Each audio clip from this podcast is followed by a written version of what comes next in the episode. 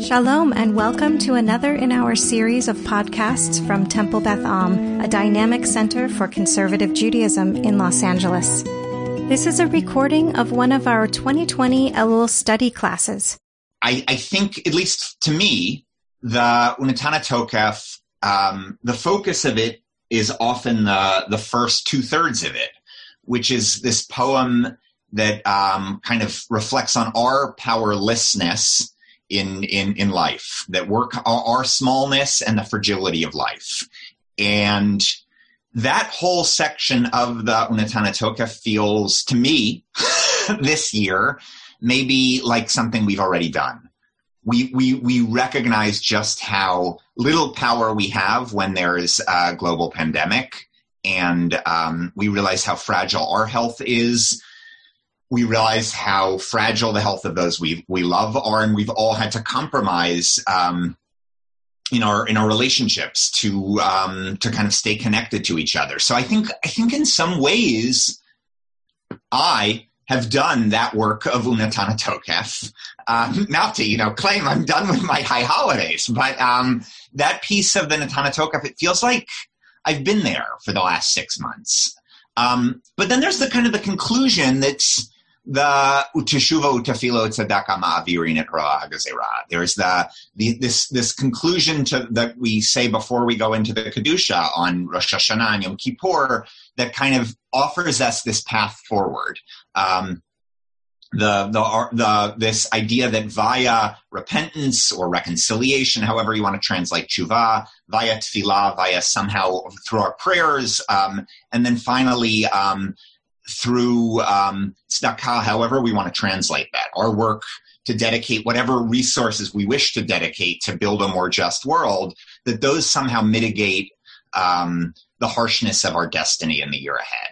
Um, that to me does not feel like something i am done with or I've, I've, you know, done enough of the past six months. And even as we see kind of this radical brokenness in the world that's been laid doubly and triply bare by um, by a pandemic. Um, that there's there's so much more work of of repair that the tshuva that needs to be done. There's so much wor- more work of reflection of tefillah that needs to be done, and certainly so much more that we need to do to dedicate our resources to kind of fix the places where where injustice prevails. Um, and I and I think of that very very broadly that that we need to focus on in the year ahead and then kind of the other like line that i've been thinking of thinking about this kind of central prayer um, is is those last two mishnayot of the second paragraph second chapter of of Pirkei Avot. Um,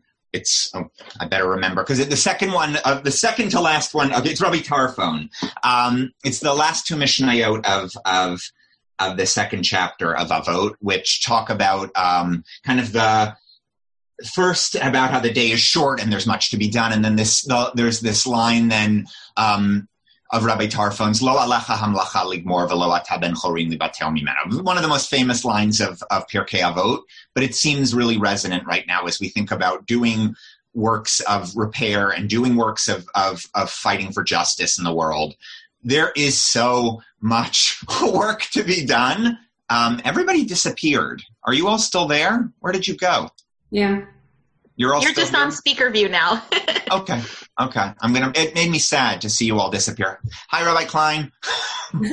um, um, so I there's there's so much work to be done and it can feel daunting to have that much work ahead of us for in, in this in this kind of year ahead and to be told as Rabbi Tarfon tells us that we don't have to finish it but we're also not free to, to walk away from it. So um, I, I, I, we've we've got to think about how we're going to do those things. And I, so I, I I'll share my screen. I'll share a link to this source sheet, and I have a source plus one extra for each of these kind of three themes of the conclusion of the Unetana Tokef that we can look at together and kind of talk together for the next um, whatever 45 minutes about um, about about those themes and how we can think about our place working for justice in the world. Um, if you're willing to go along with me in this, that like the the part A of the Unetana Tokef feels good.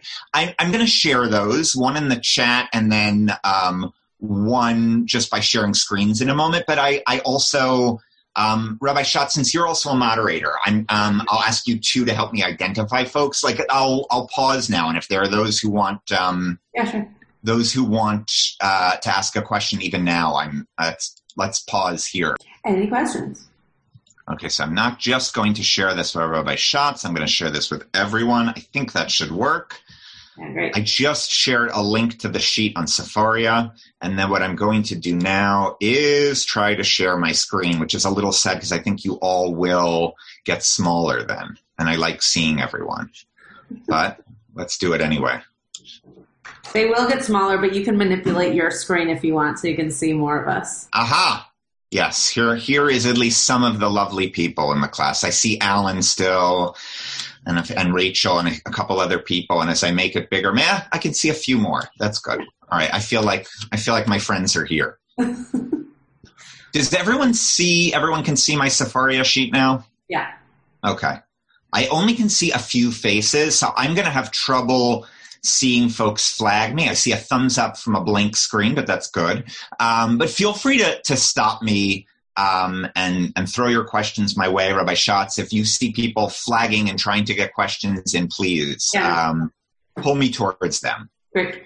Um, so I, I, I, thought we'd dive right into kind of um, the source I picked to think about Teshuvah through. And I'll just, I, I highlighted kind of the, the main piece of this, but maybe we'll read yeah, let's let's look at the at the main point. So, um, uh, thinking about teshuvah, kind of the first of these three ways the poem Unetana Tokef tells us we can ameliorate or or or lessen the harshness of the of the decree for the year ahead.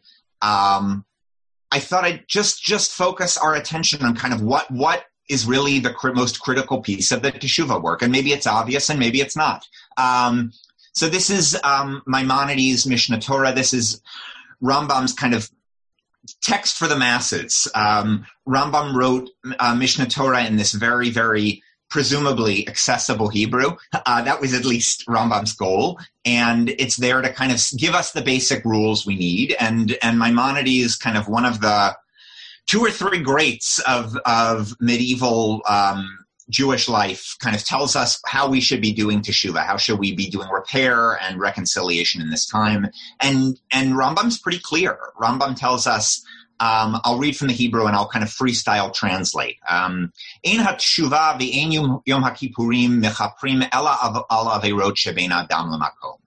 Um, Maimonides tells us doing kind of repentance in synagogue. I'm translating loosely, and doing all our Yom Kippur prayers. They don't affect repentance except they, the only kind of repentance they work for are the ways we've damaged our relationship between Adam, which is kind of mortal humans. Um, I, uh, it's a, I think it should be a gender neutral term. It means, uh, the, you know, human beings who come from the earth and Makom and God. So the only thing that if by praying and go, going to synagogue or zooming into synagogue on Yom Kippur, we're able to repair are the ways we've damaged our relationship with with God. And then it gives some examples whether we're eating things we're not supposed to be um, eating or having um, illicit sexual relationships. What uh, that those are the kind of examples Maimonides uh, decides to list. Whether illicit sexual relationships should be considered between God and humans, or really, I think we think now about kind of sexual relationships that were inappropriate really being about damaging our relationships with one another. But we'll, we'll, leave that aside for now, unless we either have time at the end or we can't handle leaving that aside for now. And then Maimonides kind of gets to Maimonides' main point, which is Averot Shabein Adam Lechavero. I'm in the highlighted part now. Um, sins that are between one human being. I like that it's chavero. Even as we, uh, even as we hurt another, they're still our friend. Kegon hachovel et chavero. When we, when we literally physically or maybe metaphorically fissure, um, hurt another, o mikalel chavero, or we curse another, o gozlo, or we steal from them. Um, nimchal lo le'olam. Those we uh, don't get repentance for for eternity till the end of the earth. Ad sheyitain lachavero mashu chayav until we give our fellow what we owe them, v'yiratzehu, and then part B of it, we also have to ask for their forgiveness. So it's a much, much more complicated kind of teshuvah that um, we're, that Maimonides is calling us to do, which is kind of the the part A of of ABC of this conclusion to the Unetana Tokef. So I'm to stop here briefly and like open the floor for questions again, um, or comments, or or or just kind of what is this? If, if we don't have comments or questions of our own, what what maybe this um, this raises for you as you think about uh, kind of our work with so much work to do in the world heading into this new year, coming out of, another, of a hard year that we're finishing. Um, I'm having trouble seeing in my tiny frame hands. So, Rabbi Schatz, if you help me identify anyone, or I'll just talk. Yeah, Karen. Karen has a question or a comment. okay, I hope to make this story short. Uh, this prayer, when I was Gabbai the first year, there was a family that always had this prayer, came up with the whole family. I didn't know that. So, in my attempt to make everything smooth, they were late, I thought. And so I gave this prayer, the ark opening, to someone else. The wife said, You don't know what you did to us. You don't know what you did. This is our, well, I'm still carrying around, even though I apologized. And every time I saw them after that, hugs, kisses, I'm so sorry still, uh, 20 years later, and blah, blah, blah. so whenever I, whenever, no, so every Rosh Hashanah, every Yom Kippur, here I think about them. Mm. That's all. Wow. I see Rachel has her her hand raised. I managed to catch the the beautiful little zoom hand that gets put up. I that's such a, a powerful story and it really it's like perfect for maimonides who kind of says don't give up that's that's where maimonides continues which is keep going back and trying to repair that damage um, because we it's so easy for us to think we're just trying to keep services running smoothly and in this instance you really were trying to help everyone else out and yet somehow it really it stayed with you and it stayed with them mm-hmm. um, I think I think Maimonides would say you've you've done your you've done your part. But I love that it that that that that that that that calls you each year to kind of think about, and it reminds you of the. Uh, it reminds all of us who are here on this call of kind of even a seemingly small um, and minor thing that we might do without thinking much about it. How how we are so powerful in our ability to to both like share love and to share pain. And um, and it's so hard to fix it when we've when we've caused pain. Mm-hmm. Um, one kind of point of very big difficulty for me is if on Yom Kippur, I'm if if if the ritual and the prayer of Yom Kippur is not symbolically repairing or absolving some of the sins against other people. It says chavero, my friend, but expansive about that network. I, I kind of struggle with what then is the point of Yom Kippur. I honestly don't feel very guilty about violating kashrut or violating Shabbat or something that would be representative of actually what what the rabbis or Maimonides would characterize as a direct sin against God. Um, I feel very guilty for the harm I caused someone else.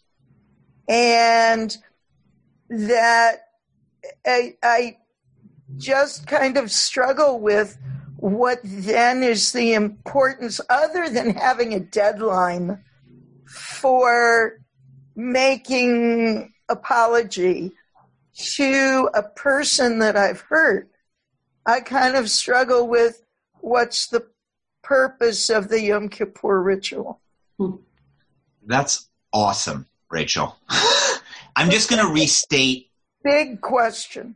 Yeah, I'm, I'm, I, I miss I miss studying with all of you. I'll just say that again. Mm-hmm. Um, So if I can just restate what Rachel said, if to make sure I heard it, heard it correctly.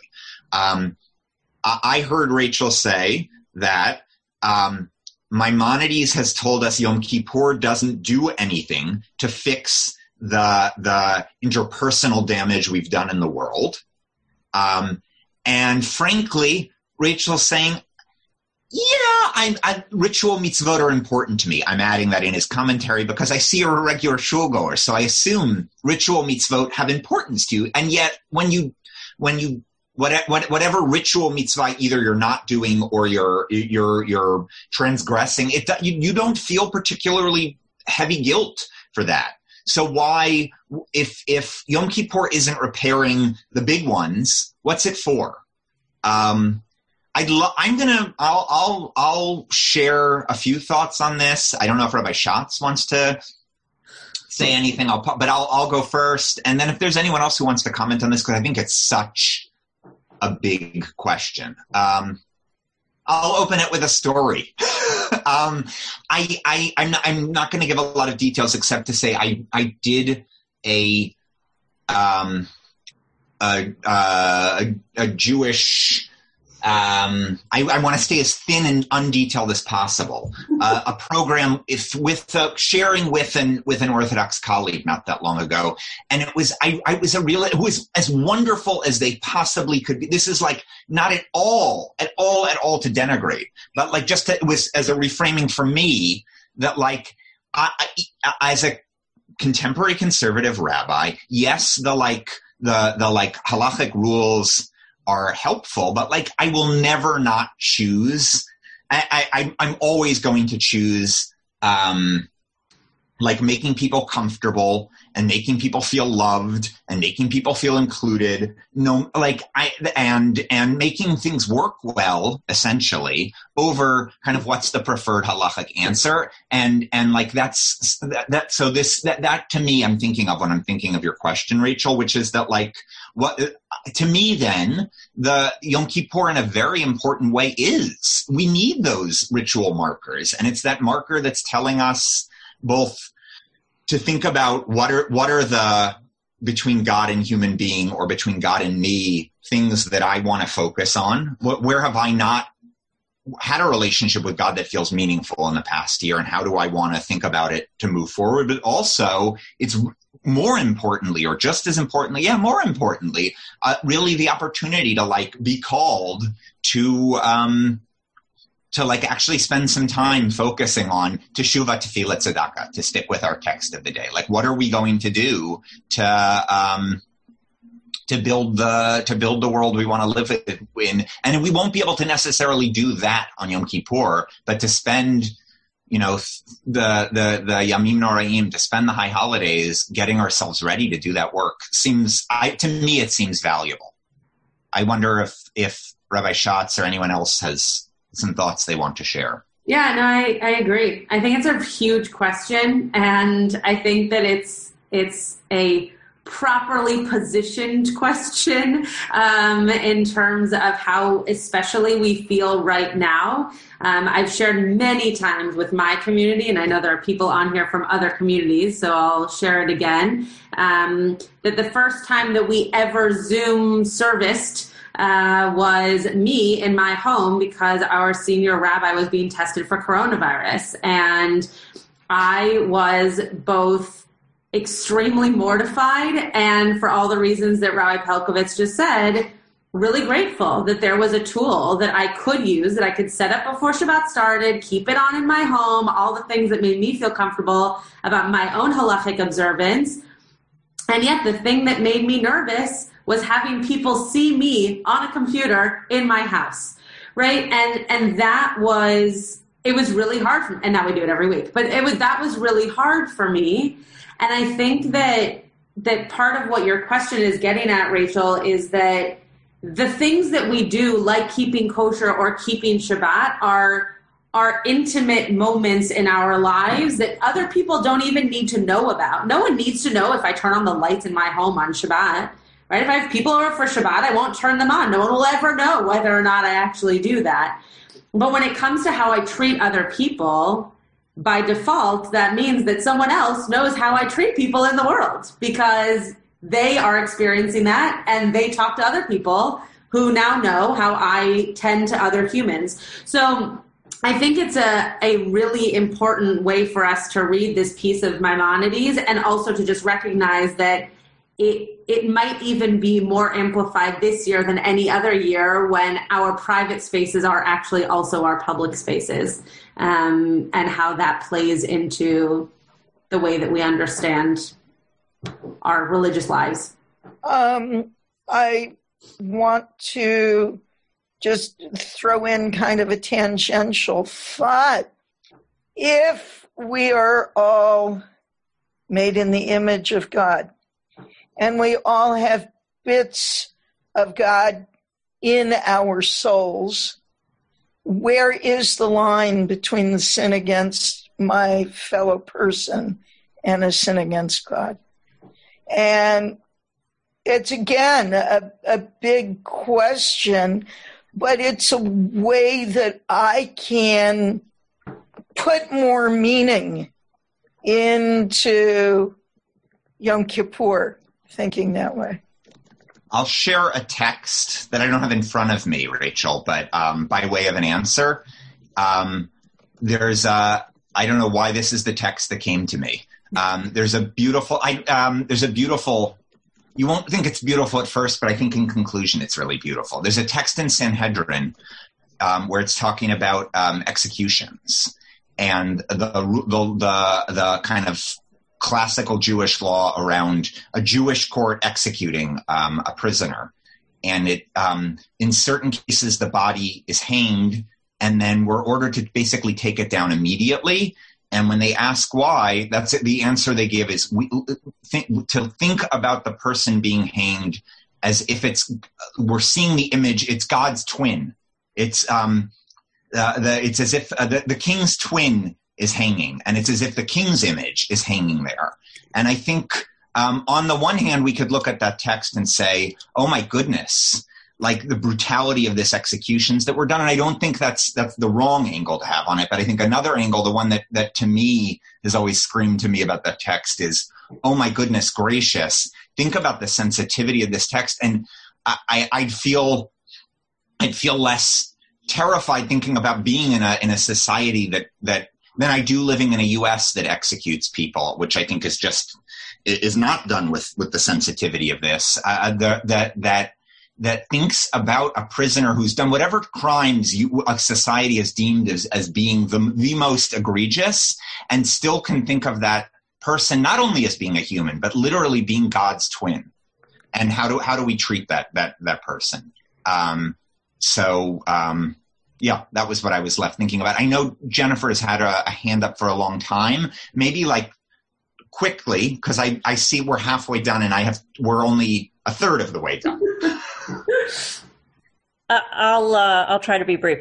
So um, it I had a uh, an, at the uh, about two weeks after the election in 2016, uh, I had an exchange with someone who I thought voted for for uh, Trump and and um, and turned out it was so. And I said, I mean, I emailed back something so mean. And i mean i was clearly feeling very emotional at the time. I mean but it was it was pretty crappy what i wrote.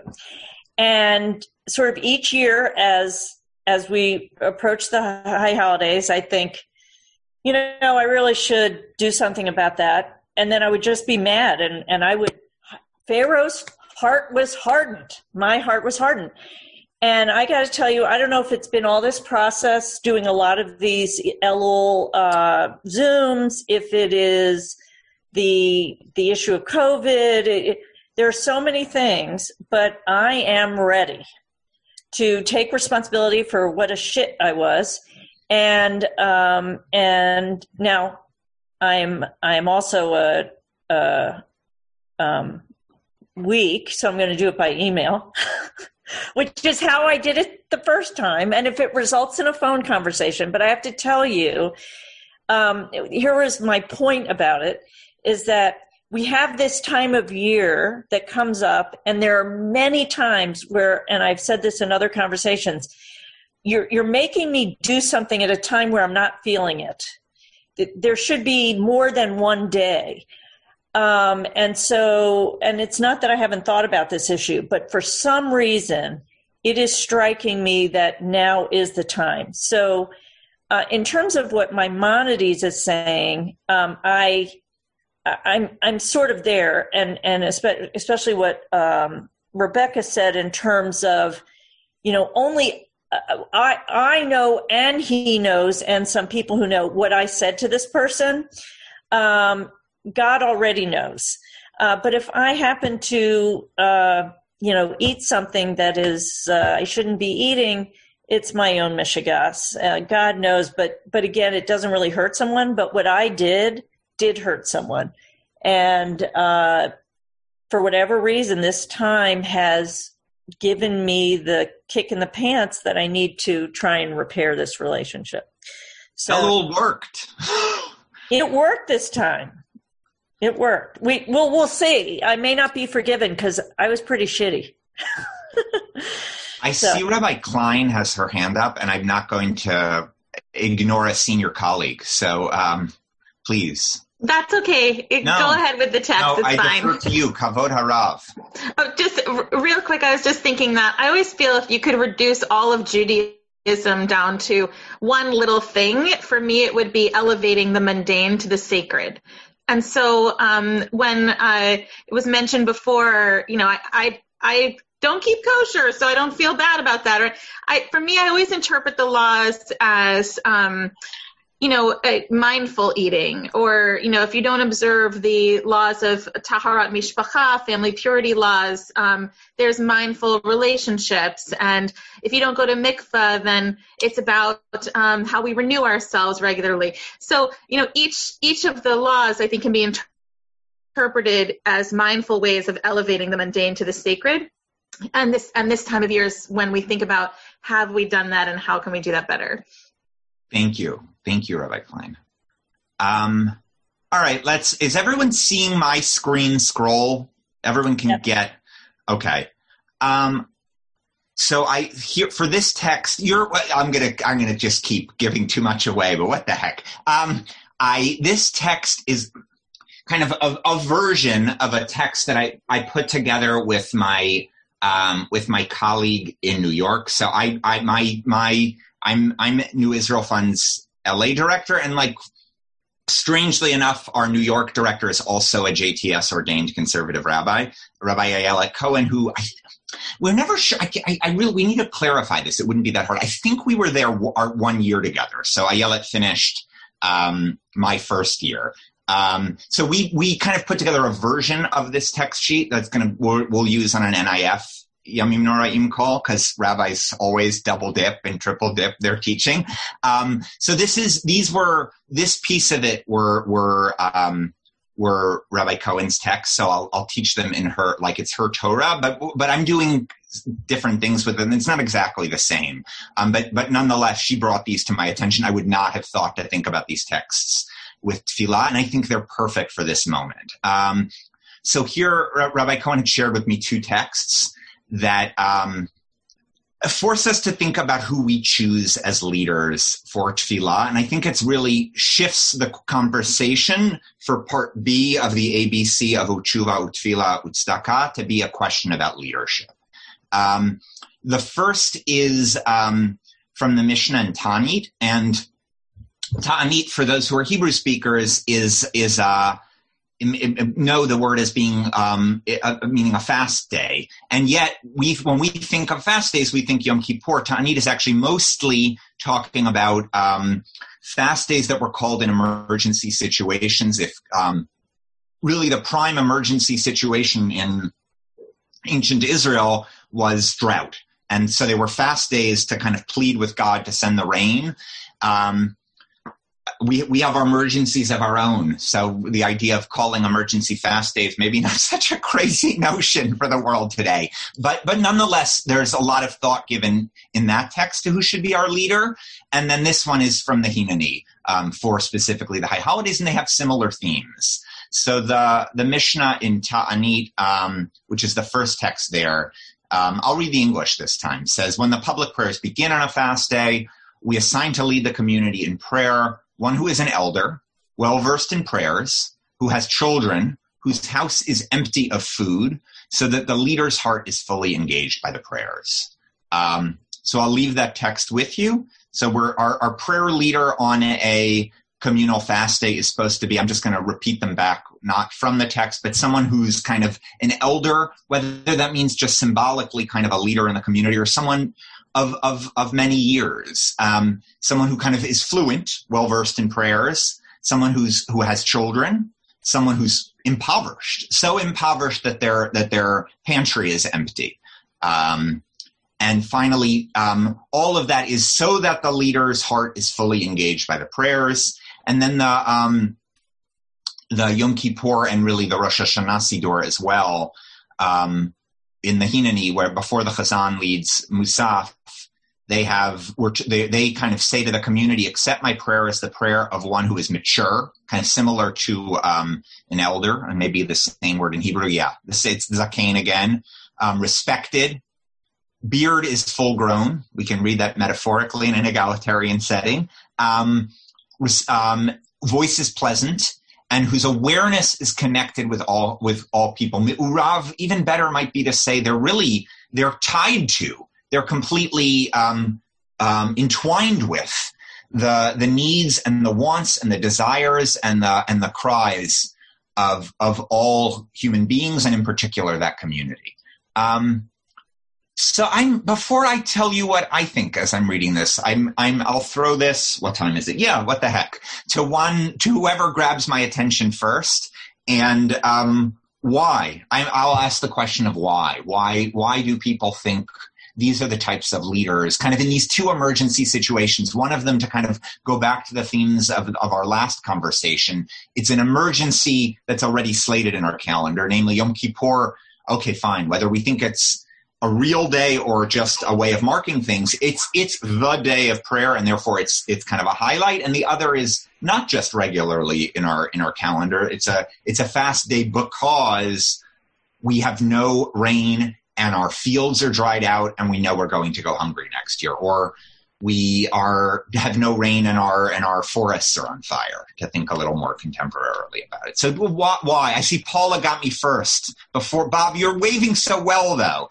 Um, but somehow I, paula's first on my screen. So let's hear from paula. If it doesn't answer bob if bob can kind of quickly throw uh, in as well. I think that i can't hear you paula. Maybe let's try one more time so let's hear Bob, and then maybe Paula, type your answer into the chat, and and I'll read it. Okay, I'm getting messages that my internet is not stable, so hopefully you can still hear me. But we can hear you perfectly, Bob. it seems to me that an important value of the Jewish community is not embarrassing anyone. So if we were really facing an emergency, and God needed us all to own up to the misdeeds we had done. That would be awkward because so and so would have to talk about how they cheated in their business, and so and so would have to talk about their adulterous affair, and we don't want that. So we have public prayer in which the Baal Tzipur, the Baal Shaliach, the prayer leader, is going to say our sins and ask for forgiveness avoid embarrassment of other people. And we want the best possible person. And if this person is not rich and they're an elder and they're an experienced prayer leader and they're older, they're probably not having an affair with their neighbor's wife. They're probably no longer in business. So, anyway, that's my model of why it says this no i have no data to support that I, I love it because it's not it's so great to hand off a text and hear someone take this amazing read of it that wasn't at all what i had thought of so i'm just going to state back bob's reading to the best of my understanding which is we are picking someone who has kind of the the stamps of piety on them. They're elder, they're they know the prayers well, they're not rich, they're righteous, and therefore if they're saying forgive me for be forgive us for being adulterers, forgive us for being, you know, robbers, we're to we're not we're not going to have to kind they're not going to feel awkward about it and we're not going to feel awkward that they're doing that because we know we don't have to we're not presuming oh my goodness look at look at Jane Doe or John Doe who's saying this because we know that this Jane Doe or this John Doe is is it couldn't be them. It kind of and the Jew in the pew who repeats after the prayer leader may be the one who had the adulterous affair, but everyone just says, you know, he said we have been inappropriate sexually, so everybody says we have been inappropriate sexually. So again, it it protects the reputation and avoids the embarrassment of the members of the community. Nice. Um, Paula, did did you either your your mic start working or do we have a chat from you? Let's see. I don't. Am I missing something? You just have to unmute, and then we can probably hear you. Can you hear me now? Yay! Yay. AirPods, they don't work with me on these. So what I was thinking is that we've seen um, real contrasts in leadership during the pandemic between the governors, you know, Cuomo and Governor Newsom, and the and the federal government and the ostensible leaders in those communities, and that that whole idea of being tied to all humans and all in the community is just when that is happening, you see the, the, sort of the ultimate strength of leadership. And then I contrast that with young people who are taking um, huge strides on gun control and eliminating gun violence and in the Black Lives Matter movement and women leading those movements.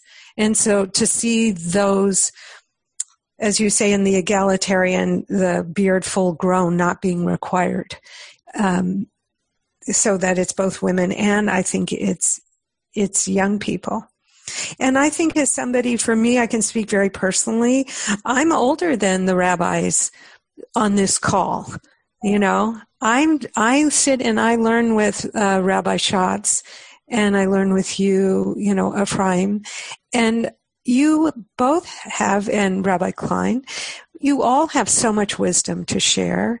And I'm not, and I'm older than you. And so I never think that the age necessarily is really what is the, um, age alone is not deserving of respect and does not speak for lack of experience or lack of wisdom to share. Nice. So nice. I'm glad we got your your mic functioning because it's good to hear you, Paula. Um, first of all, I love this idea of, of like reversing the ageism uh, rever- the, of like the like what what that we that we can embrace leadership. Um, that that that there's wonderful work and um, really critical work being done today by those who are you know um, half a generation or even if sometimes a full generation younger than me and that like we can we uh, a generation above or two generations above can look to those people for um, inspiration as leaders even if they don't fit the category the the full grown gray beard metaphorically. Um, there are other ways they've kind of embraced this leadership model. Um, I'll, t- I'll, I'll tell i'm going to tell you why we put this on our NIF text um, but I think it's just as as important everywhere. I, I broadly speaking to what Paula was saying, which is there's we're in this moment where there's such hunger for moral and and and and just and and and and smart and serious leadership in the world. Um, and this the, these ideas that our text are calling for people who really in, in both text A and B, kind of the, the running theme is it's it's the person we choose to lead us at these vulnerable moments, whether it's Yom Kippur or a, or a fast day for rain, are the people who are who are most in need at those moments, and they will understand the pain uh, that the community is facing. Um, but um, I, I, I, we chose this uh, for our our tech sheet because um, we wanted to highlight an NIF project we've been doing, which is like a teshuva of our own in a certain sense. The the Israeli Progressive Camp, which NIF has kind of been not in a partisan sense, but from a from a um, from a non-governmental stance has been kind of a, a, central pillar of. We we see that both there's you know really important Arab leadership in this area that isn't necessarily working together with the old guard Ashkenazi Jewish progressive leadership, which is not necessarily ever found a way to work together with um, Mizrahim who may have who may be voting Likud but have you know tremendous um, you know um, um, structural disadvantages around housing and other areas who may not be linking well with Haredim who who may be sitting in government with the right but who are very very concerned with issues of poverty and um, NIF has kind of built in the last couple of years a fellowship program to get up and coming um, progressive leaders from all of those camps doing spending a couple of years together. By every other week writing position papers together having mentors together and really building trust. Um, and i think there's something incredibly inspiring to me in two ways. The first is this recognition of where we've maybe failed as a camp uh, and uh, and the this, this like major investment in in figuring out how we'll find people you know these these texts talked about someone who's not just who has a nice voice, but who is mi'urav bida'at im habriot, who is woven together with all people. And um, to have leaders who really represent the people and who know how to work with all different kinds of people. Um, and I think that's something um, that's really, really, really necessary in in uh, a society that isn't monolithic. Um, to have to have people who built trust with different communities and to have people who um, who understand the pain and the anguish of different communities. Um, so that's that was that was kind of the inspiration. This this alliance fellowship that we've built up the last couple of years, and um, but I think it's thinking here domestically, thinking here just um, our city of LA, kind of who are the who are the leaders we're identifying, and I love that Paula raised the kind of young people from the broader justice movement in this country can be can be those people. I'm looking around. Up, uh, we're perfect. We have like 13 minutes left. But if there is one comment or question, I'll take it before I dive into my last text. All right, I'm going to move on. I'm scrolling down. Aha, tzedakah. Um, so the last way we are offered by the poet who wrote this most famous prayer of the of the Yom Kippur um, and Rosh Hashanah liturgy is that we can use tzedakah, and again, I keep defining that as loosely as possible, meaning um, w- dedicating our resources to fight for tzedek, for justice. Um, I, I, I, love this text, so I, I brought it in here, which is a text from Bava Batra um, that talks about how we raise money and how we distribute charitable funds. Um, and I'll read it in English. Um, to kind of make sure everyone hears it and so that I don't have to read from an un, unpunctuated Aramaic text.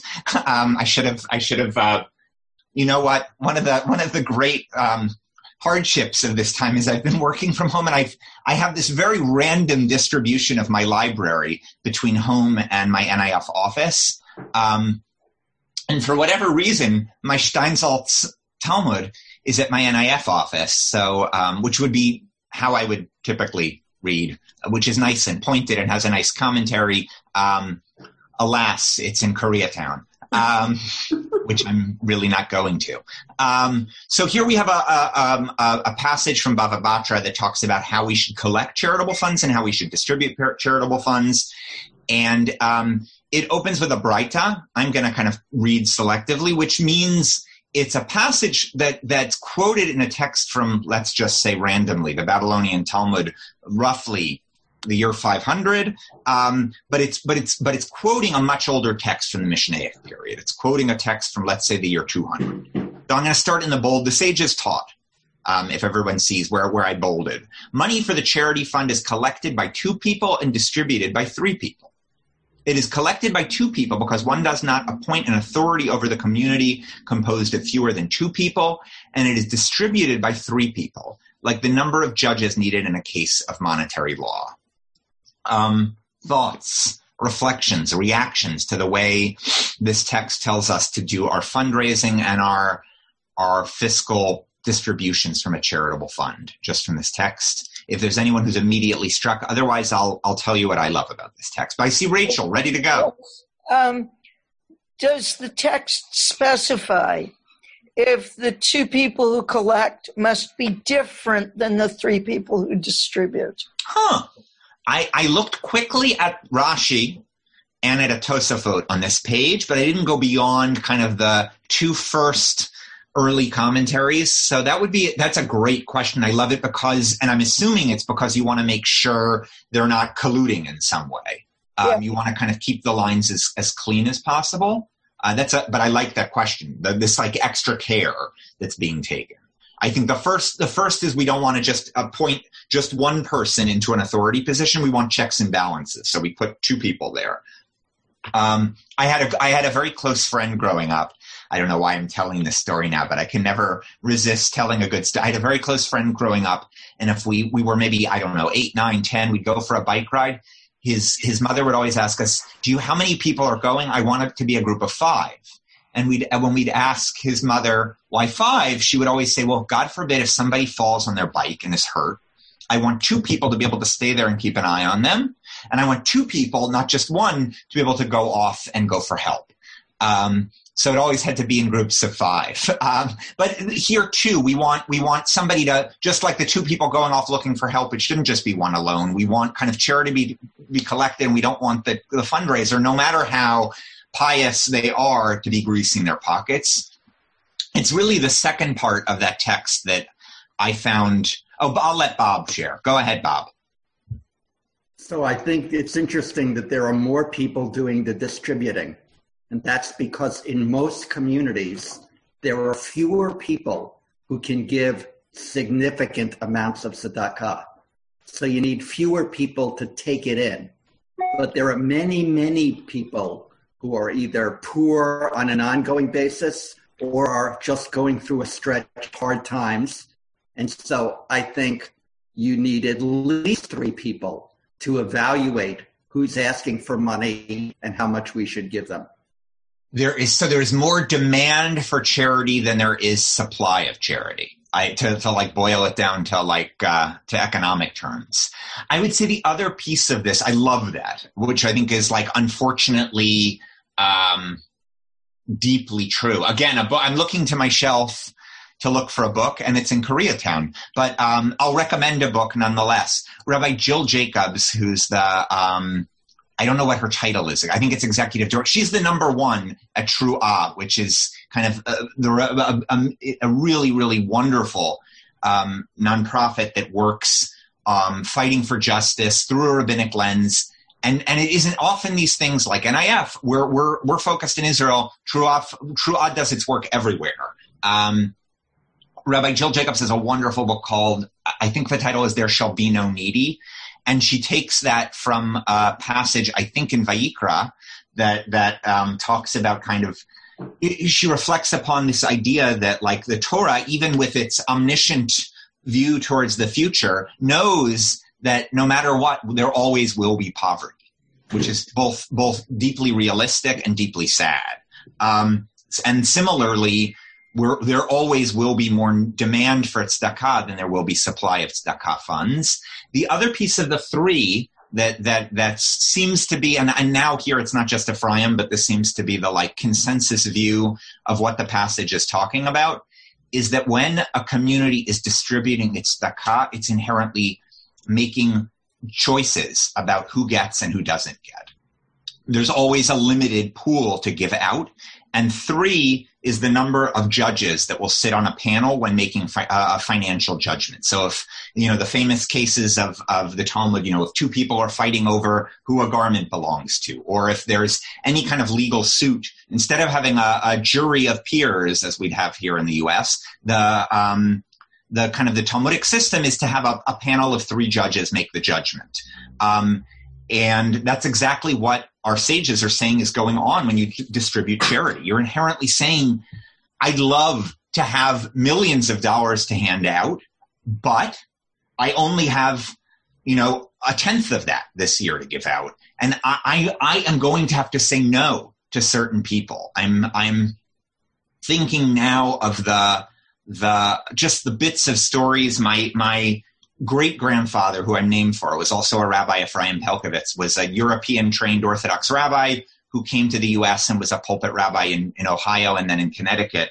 And my grandfather would tell me just kind of the stories of the congregants he dealt with. And it was often those kind of choices of making decisions. Um, you know, is a, is a, the famous ones like, is this chicken kosher? And you think about it differently based on the financial means of the person who's ad- asking the question. Um, and and that that that theme is not 1900 or or or the year zero. It's today too. It's we're always we're always making choices and we're sometimes having to say no to things that are also deserving because the pool is limited.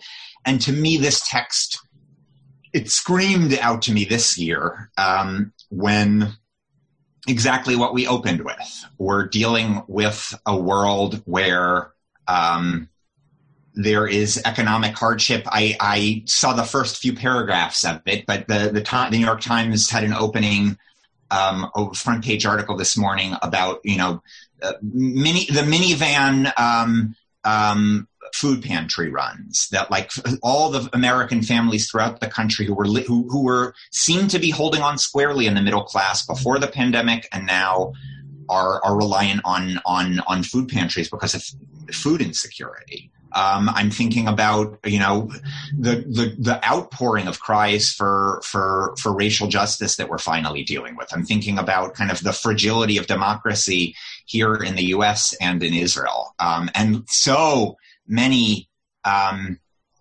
demands on our on our choices as we head into kind of Yom Kippur, Yom Kippur and Rosh Hashanah kind of mark the kind of beginning of the the fourth quarter of the year as so many uh, Americans who do have the means are starting to think about how am I going to give tzedakah this year, and and we're all I, ju- I, ju- I just think it's worth noting we're all we're all stuck in those places where where we're where we're we are for ourselves becoming um, becoming a panel of three. And we're having to make those choices and we're, and we're having to think about the impact of them. It's it's really really a hard place we're being put into and and and yet there's so much that cries out for our help and and so much in the world that needs to be repaired whether it's via our funds or via you know doing political phone calling or or or volunteering to work at, a, at an at an election place or or you know working at a food pantry if we can feel like we can be there. So it's not it's not just a, a financial choice but our time too